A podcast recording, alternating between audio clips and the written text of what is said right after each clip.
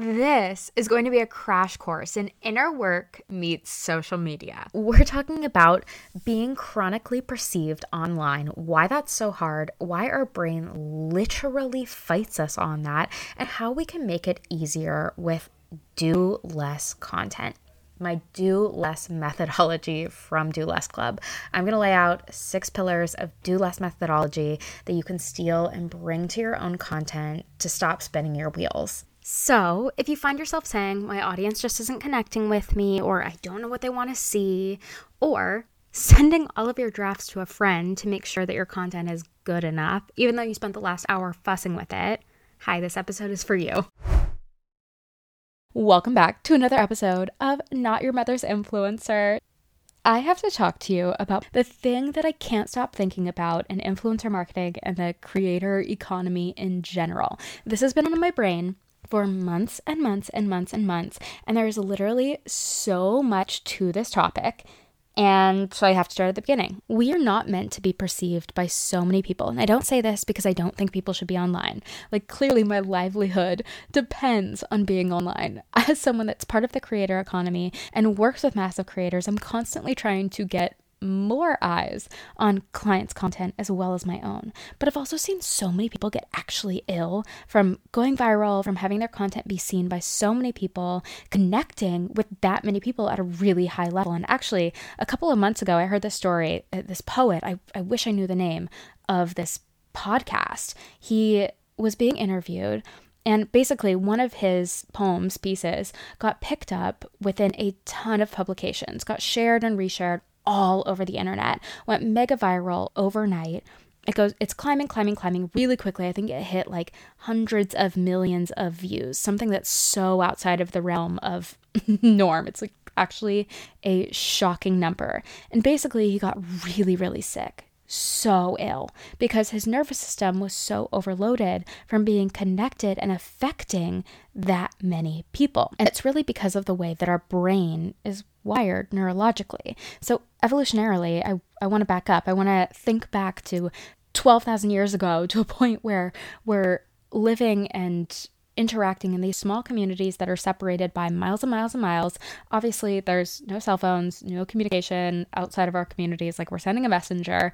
There's rivalries between these communities, but your safety really depends on your community your safety from predators, getting food, uh, shelter, X, Y, and Z. Everyone's playing a part. But here's the funny thing we don't actually need to go back that far to say evolutionarily. Because if we think back to a point where we didn't have the internet and we weren't actively connecting, even even before social media, like we really don't have to go back that far. It's like we're talking 20 years. We're not connecting on social media. We didn't have Craigslist, Facebook Marketplace, all of these groups where we can connect across the country. Tinder, Bumble, online dating. Oh my goodness, there's so many ways that we have built these systems to connect outside of our immediate communities to connect internationally. And what's weird is that if you think about creators who are intentionally connecting with people far outside of their initial surroundings, their initial community, their immediate community, we can actually get really hyper specific about what we're looking for because we have this really vast net that we're casting to connect to people. So it's no longer this critical threat to your safety to not fit in because our reach is much higher. Like, can you imagine? Can you imagine if you didn't make your first friends by you know, the few kids that played on the monkey bars as a kid, or the group of kids that played tag.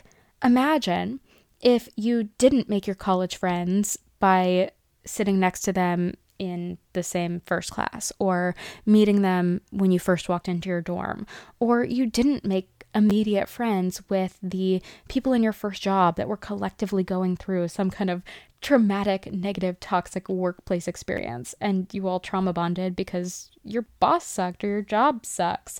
We make friends, we make connections generally based on these shared learning experiences. But what if you could actually make friends based on far more than that. That's literally what the internet gives us. We're able to cut through all of this ingrained programming about safety and actually align, align ourselves with people that oh, I don't know, actually aligned.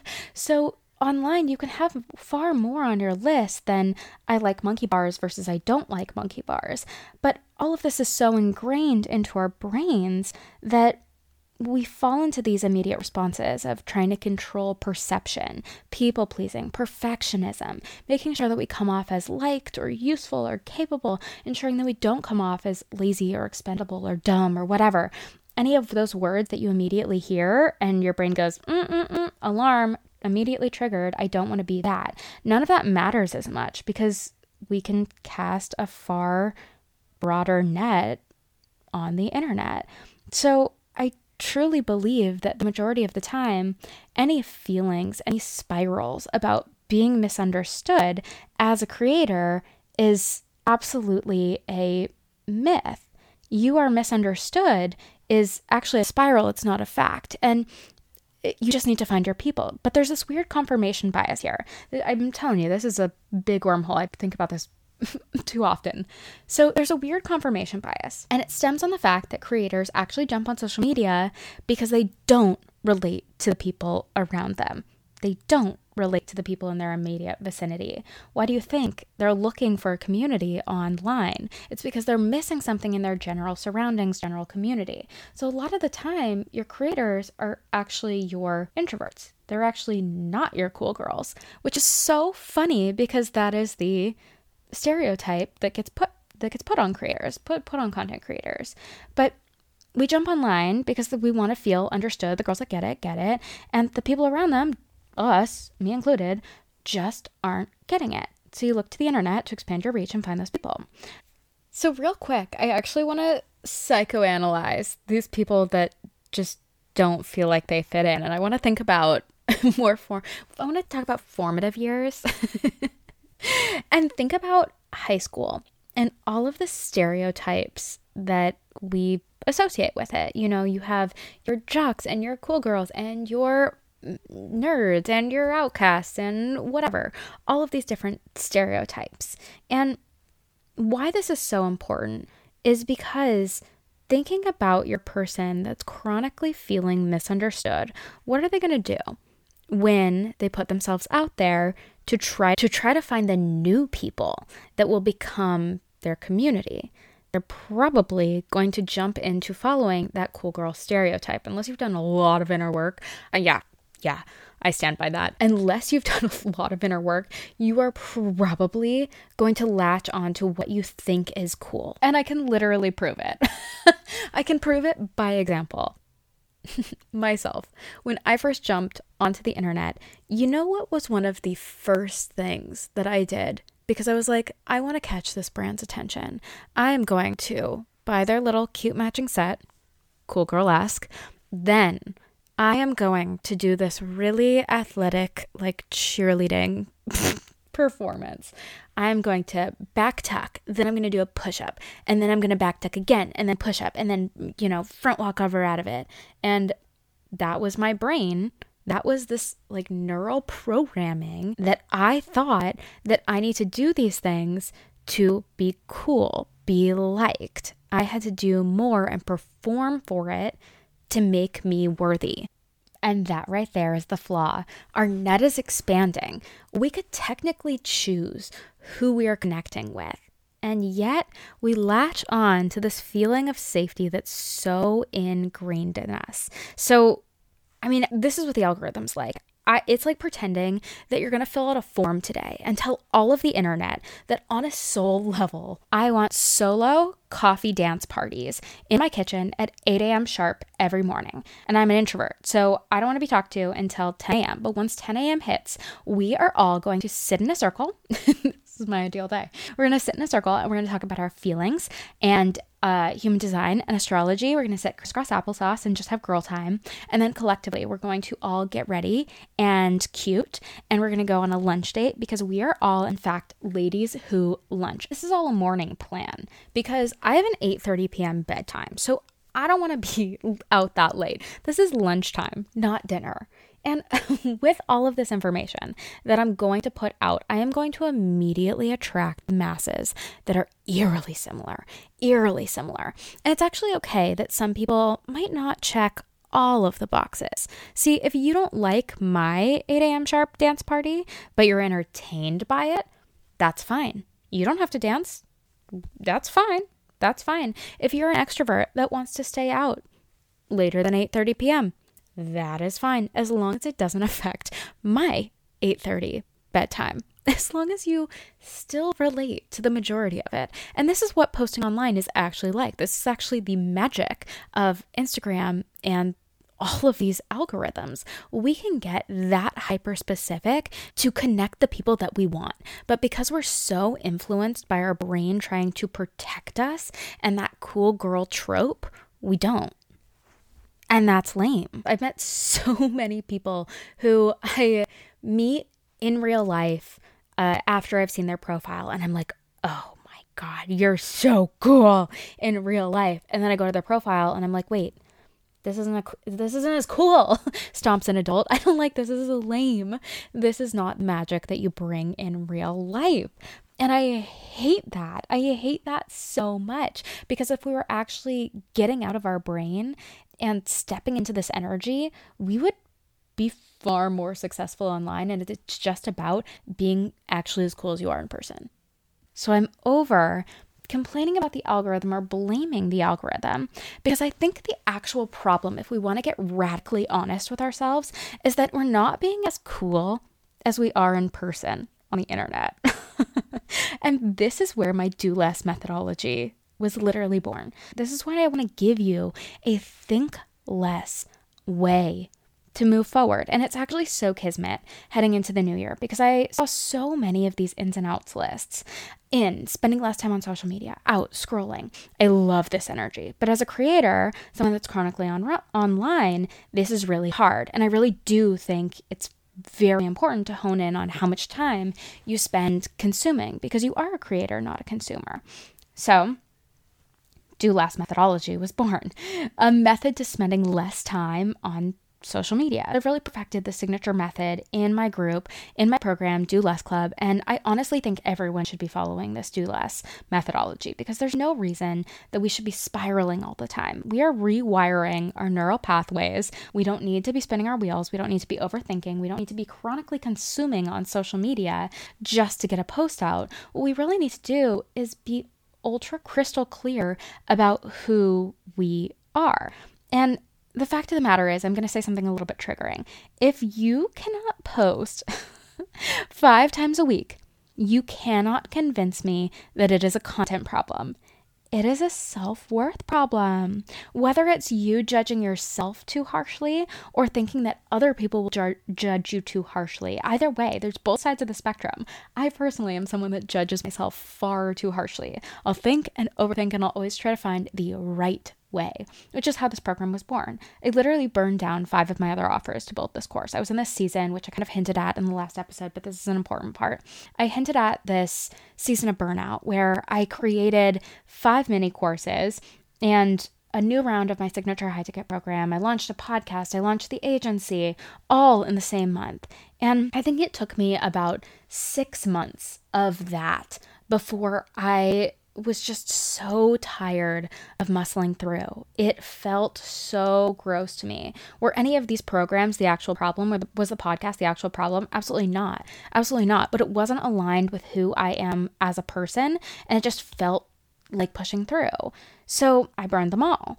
And I, I've gotten a lot of comments since saying, why don't you bring back these mini courses? Why don't you bring back this curriculum? Like, it's really good curriculum. Why are you just burning it? And to that, I say, I don't want to teach a curriculum that will expire. I've held to that ever since. There are just too many exceptions to the rule. There's too many changes on this damn app. And honestly, after hearing what happens on some of the calls that Instagram or Meta schedules with creators, they literally like message creators and they say, "Let's hop on a on a, a strategy call."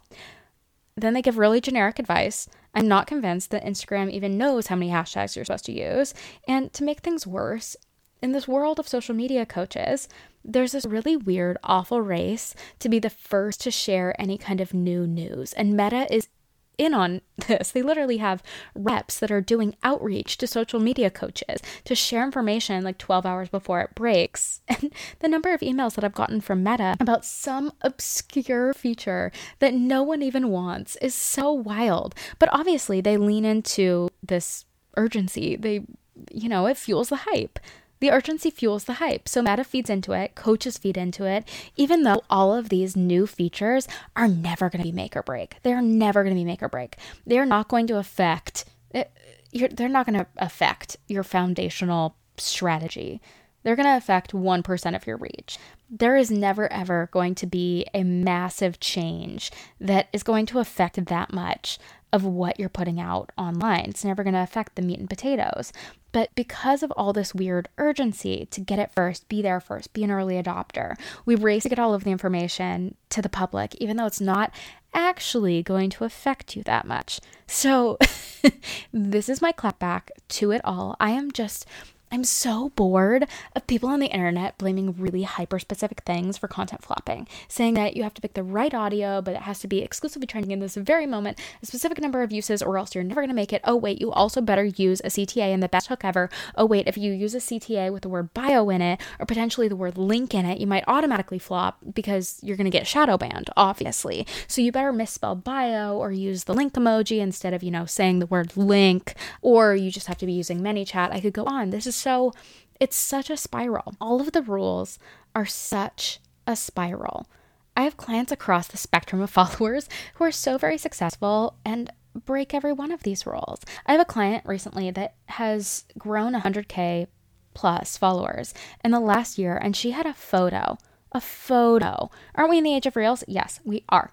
We are in the age of reels. But she had a photo, a singular photo, not even multiple slides, one photo, bringing thousands and thousands of followers. How crazy is that? So, I created this program that was really about the inner work that allowed you to go through the curriculum multiple times. I wanted to have a program where you could not only work through it once and say, okay, here's my game plan for this season, but then you could evolve. And this is caveat of what I really wanted to include in a program. I wanted you to be able to be an ever evolving person on an ever changing app as you are and be able to go through this program multiple times and each time say, hmm, chef's kiss, here is my game plan that's not going to be affected by the algorithm. It's not going to be affected by any changing trends. Again, I'm an ever evolving person on an ever changing app. So let me lay out today the pillars of what it actually means to be do less, create do less content because I I don't I don't mean create ugly shitty content. Do less content is not ugly content. It's content that you didn't spiral over for 3 days before pressing post or worse, not press post or worse, press post and then 2 hours after because it's not performing well, press archive. so, what on earth do you do instead? Do less methodology. Here we go. Rule number one your audience is actually smarter than we give them credit for. And I think there's this really flawed perspective in the coaching world that your audience is, mm, they have to be a step behind.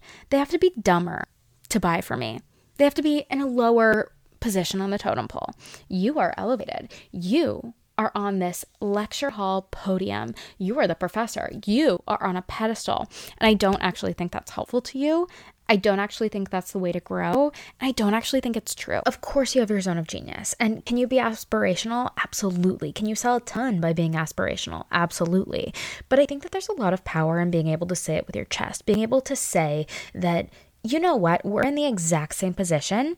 And I can actually say it out loud. In speaking my thoughts, you are going to feel more empowered, more validated. So, we don't actually need to dumb down our audience because dumbing down our audience is probably going to put you in a position where your audience is not actually right and ready to press buy when you do start selling something, when you do start marketing something. They're not going to understand. So, you want to be speaking to the person that is intelligent and ready and right for you and all of the quirks that come with you. And the fact of the matter is that very often we can see the through line of content. And this is where there are two camps of you either people that either think you need to niche down or you're anti niche. I'm lifestyle through and through. I don't want to niche. And there's just more nuance than that because people are smarter than that. So let me throw out a differentiation that I touch on very early on in Do Less Club. You are either going to be in a growth phase or an expansion phase. And there's multiple reasons why you would be in either. But it's not just blinders on, niche down, get into this micro niche position. That's not realistic, nor is it sustainable. Realistically, you are going to be in phases of expanding and then contracting, expanding and then contracting. That's how it's going to flow to build a sustainable business online. So uh, when you first start, I want, I want you to think about when you first start online. Maybe not many people know that you actually want to do this. Maybe like one person knows. You've never actually like said it out loud. You're doing this with someone, you're putting out content, you're getting out you're getting a little bit more consistent. You're now putting out reels. You're going to see a lot of growth in the very beginning. Not follower growth, like exclusively because you're being consistent with it. So you're going to see a lot of newbie gains in the quality of your reels, how confident you are in your reels, feeling confidence and just, oh my God, like uh, using hashtags, I don't know, doing a lip sync to a trending audio, you're going to feel better about it. So your content is going to evolve really, really quickly. And oh my God, I remember just starting out, this was the age of photos, and I used to very often post my second best photos. we would go out every Tuesday, me and a friend of mine, and we would do these whole photo shoots. And I would say, well, I don't want to, I don't want to post my best. I want to save my best for later. I want to save my best for when I'm ready. So I'm going to post a couple of my second best photos. But by the time you actually come back to your first best photos in that series, you've expanded past it. You've already grown out of it. It's no longer your best work, and you no longer feel good about it. And is this being overcritical? Absolutely yes. the answer is yes. But you need that experimentation in the beginning. You need that experimentation to see number one, what on earth is working for you. Understand your own voice, your own interests, your own passions, what you actually like doing in action, not just theoretically. So you experiment. And eventually, you know, time goes by and the algorithm will show you exactly what you should be bringing to the table. And it, it kind of feels like you're being knighted with a niche. I've seen this time and time again. It's actually quite annoying because it's always something that you didn't quite expect. Hello, transition girl of Instagram. This is where I started. Did I decide that? Absolutely not. Did I even think that that reel would go viral? No, absolutely not. But the algorithm said, yes, this this right here is what I've bestowed upon you. And this happens to so many people that I know. I had a really cr- close friend when I started who couldn't cook to save her life. So she would make these massive charcuterie boards for her family and she showed off how to do them. And of course, all of this content started to go mega viral all of her reels started to go mega viral. She hit 100K really quickly. A couple years down the line, she's now at 500K, I believe. And I'm so excited for her. And it's all because the algorithm knighted her, said, This, this is what you are going to do. This is what you are good at. And I feel like sometimes the rhyme or reason is lacking. this is what the people have decided you need to stick with. But of course, you know, there's a huge dopamine hit that we get in seeing the followers come in and seeing that success and seeing those metrics. So we follow our nose because of course, we're listening to what people are saying. We're listening to the people behind the algorithm. But as we go to the extreme, we really fall into this hyper contraction, this hyper niche. We swing to the extreme in this pendul- pendulum and we end up very bored because we are only doing that. This is what you this is what you need to do to grow. To be known for one thing. Be known for one thing. And I don't care if your ADHD is bored. I don't care if it's low dopamine. Blinders on. We're talking about this one thing. But when it's time to build community, that's when we lean into who we really are. That's when we're going to start throwing spaghetti at the wall, getting a little bit more experimental. We're going to be throwing out maybe a wild card every week because the intention is not actually to have it perform well. It's to have your people get to know you just that much better. It's not to grow, it's to expand for your own sake. So this happens very slowly and you end up transitioning between these phases. I like to call it an expansion pack because it feels like it feels like a Sims game. You know, like you had your Sims and then you popped in an extant expansion pack, extension pack, expansion pack, and you had like the ranch version or the pets version or the seasons version. Did I make that did I make that up? you remember those Sims games where you have that new version where all of a sudden you're not just taking care of your Sims, you're not just making your Sims, but you're also making like a cat and a dog. It's that concept. That's what we're doing on social media. We're curating, funny as it sounds with this metaphor, this sitcom of your life. We're gamifying your life for people on the internet to look through the windows and see what's happening. You're always going to be the main character. But sometimes there's new characters. This is like a season of Friends. Sometimes you have Paul Rudd in in the show. Sometimes you do. Sometimes you're in different, different seasons of life. Like my wedding, different season of life.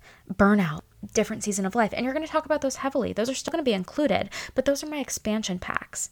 Anyway, this right here is really what my high level business owners tend to come to me with. They have been in this phase of being hyper niche and they want to step out of it and become more than their teachings. They want to be more influential than their teachings and take their personal brand bigger. They want their ethics and their values and their interests to matter. They want to be this public figure and they've made a lot of money in their niche, in niching down, but it's time to expand.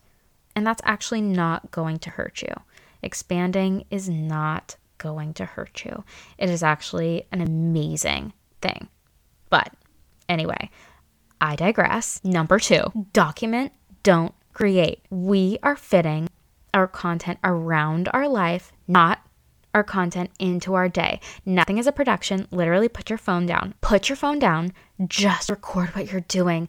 Build your content from that. Allow inspiration to come from that. Oh my goodness. Okay. So uh, it's related. My theme of 2024 is actually lunch dates. I have a word. that sounds funny. I have a word, but my theme is lunch dates. So in the last week, I've gone on multiple lunch dates. so both of these times, they were like, we should take a picture. And I was like, yes, we should. So I wrapped the strap of my bag around a railing, like a stairs railing, balanced my phone against the pole of the railing and the top of my bag, and pressed record and backed up. We are not even using our back camera. I don't care if the quality is better. I'm not asking someone to film this. We are keeping it so casual. We are making it real. Let it be real. What if a bike goes by? I literally don't care. I literally don't care. What if your kids are screaming? I literally don't care. I hear this so often from moms. Well, I can't speak over my kids. They're screaming. I can't focus. I can't create content. Yes, you can. Yes, you can. Because actually, every time I've ever been on the phone with a mom or someone that's multitasking, she's managing little ones, running that are running around her feet. Do I ever think twice? No, I don't.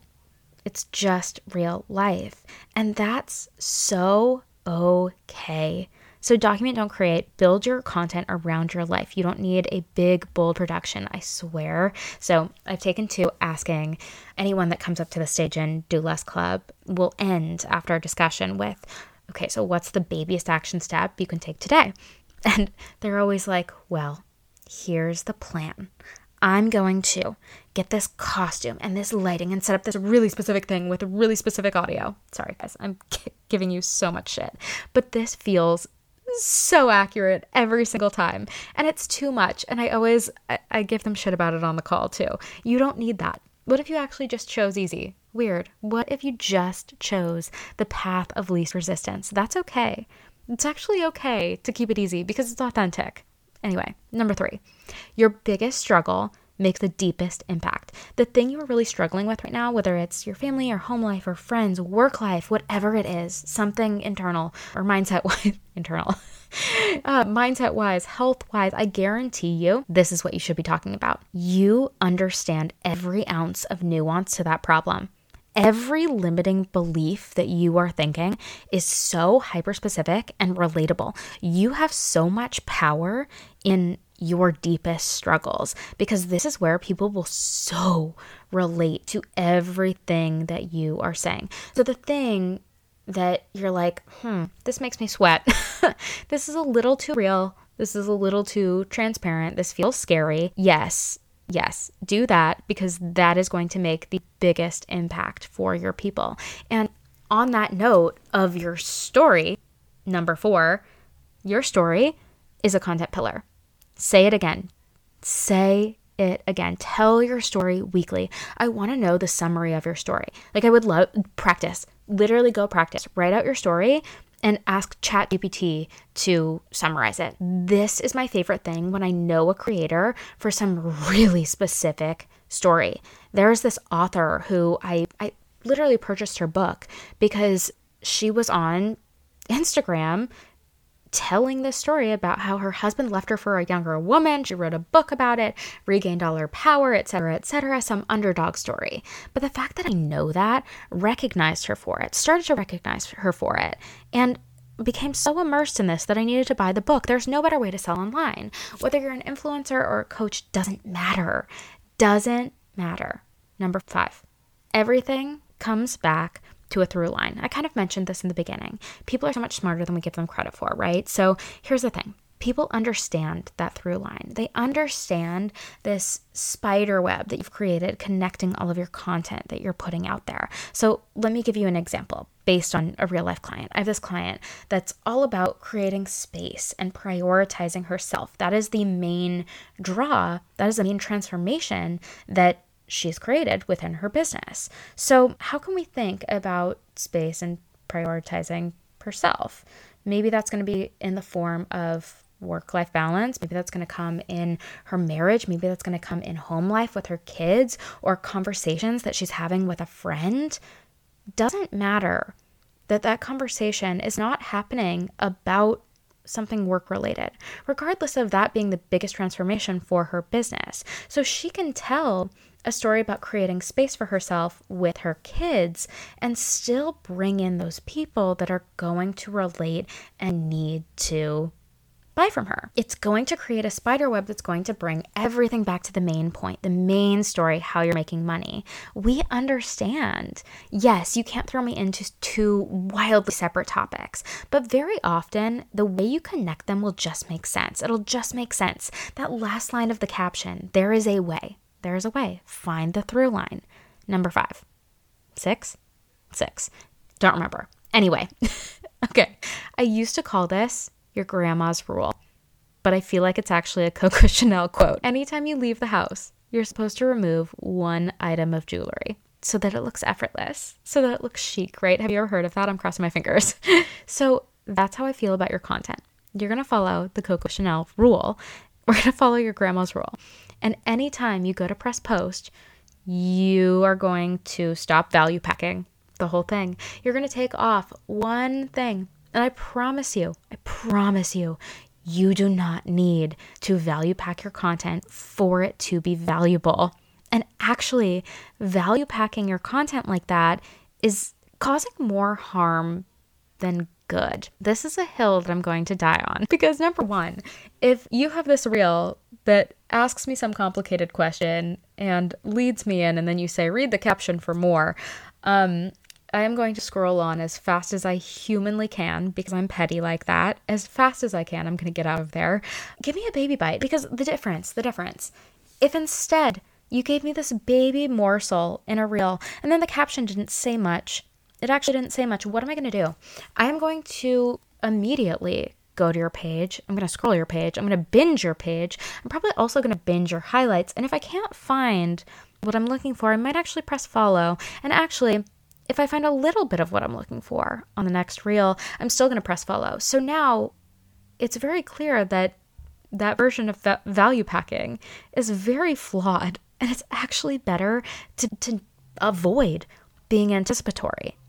Avoid being anticipatory. Once you let go of convincing, pushing this value in someone's face, adding more and more and more to prove that your content is valuable, that you are valuable, that your social media is worth following. Once we stop that, cut it all out, it's actually really magnetizing to do less. Really magnetizing. So take one thing off before you press post.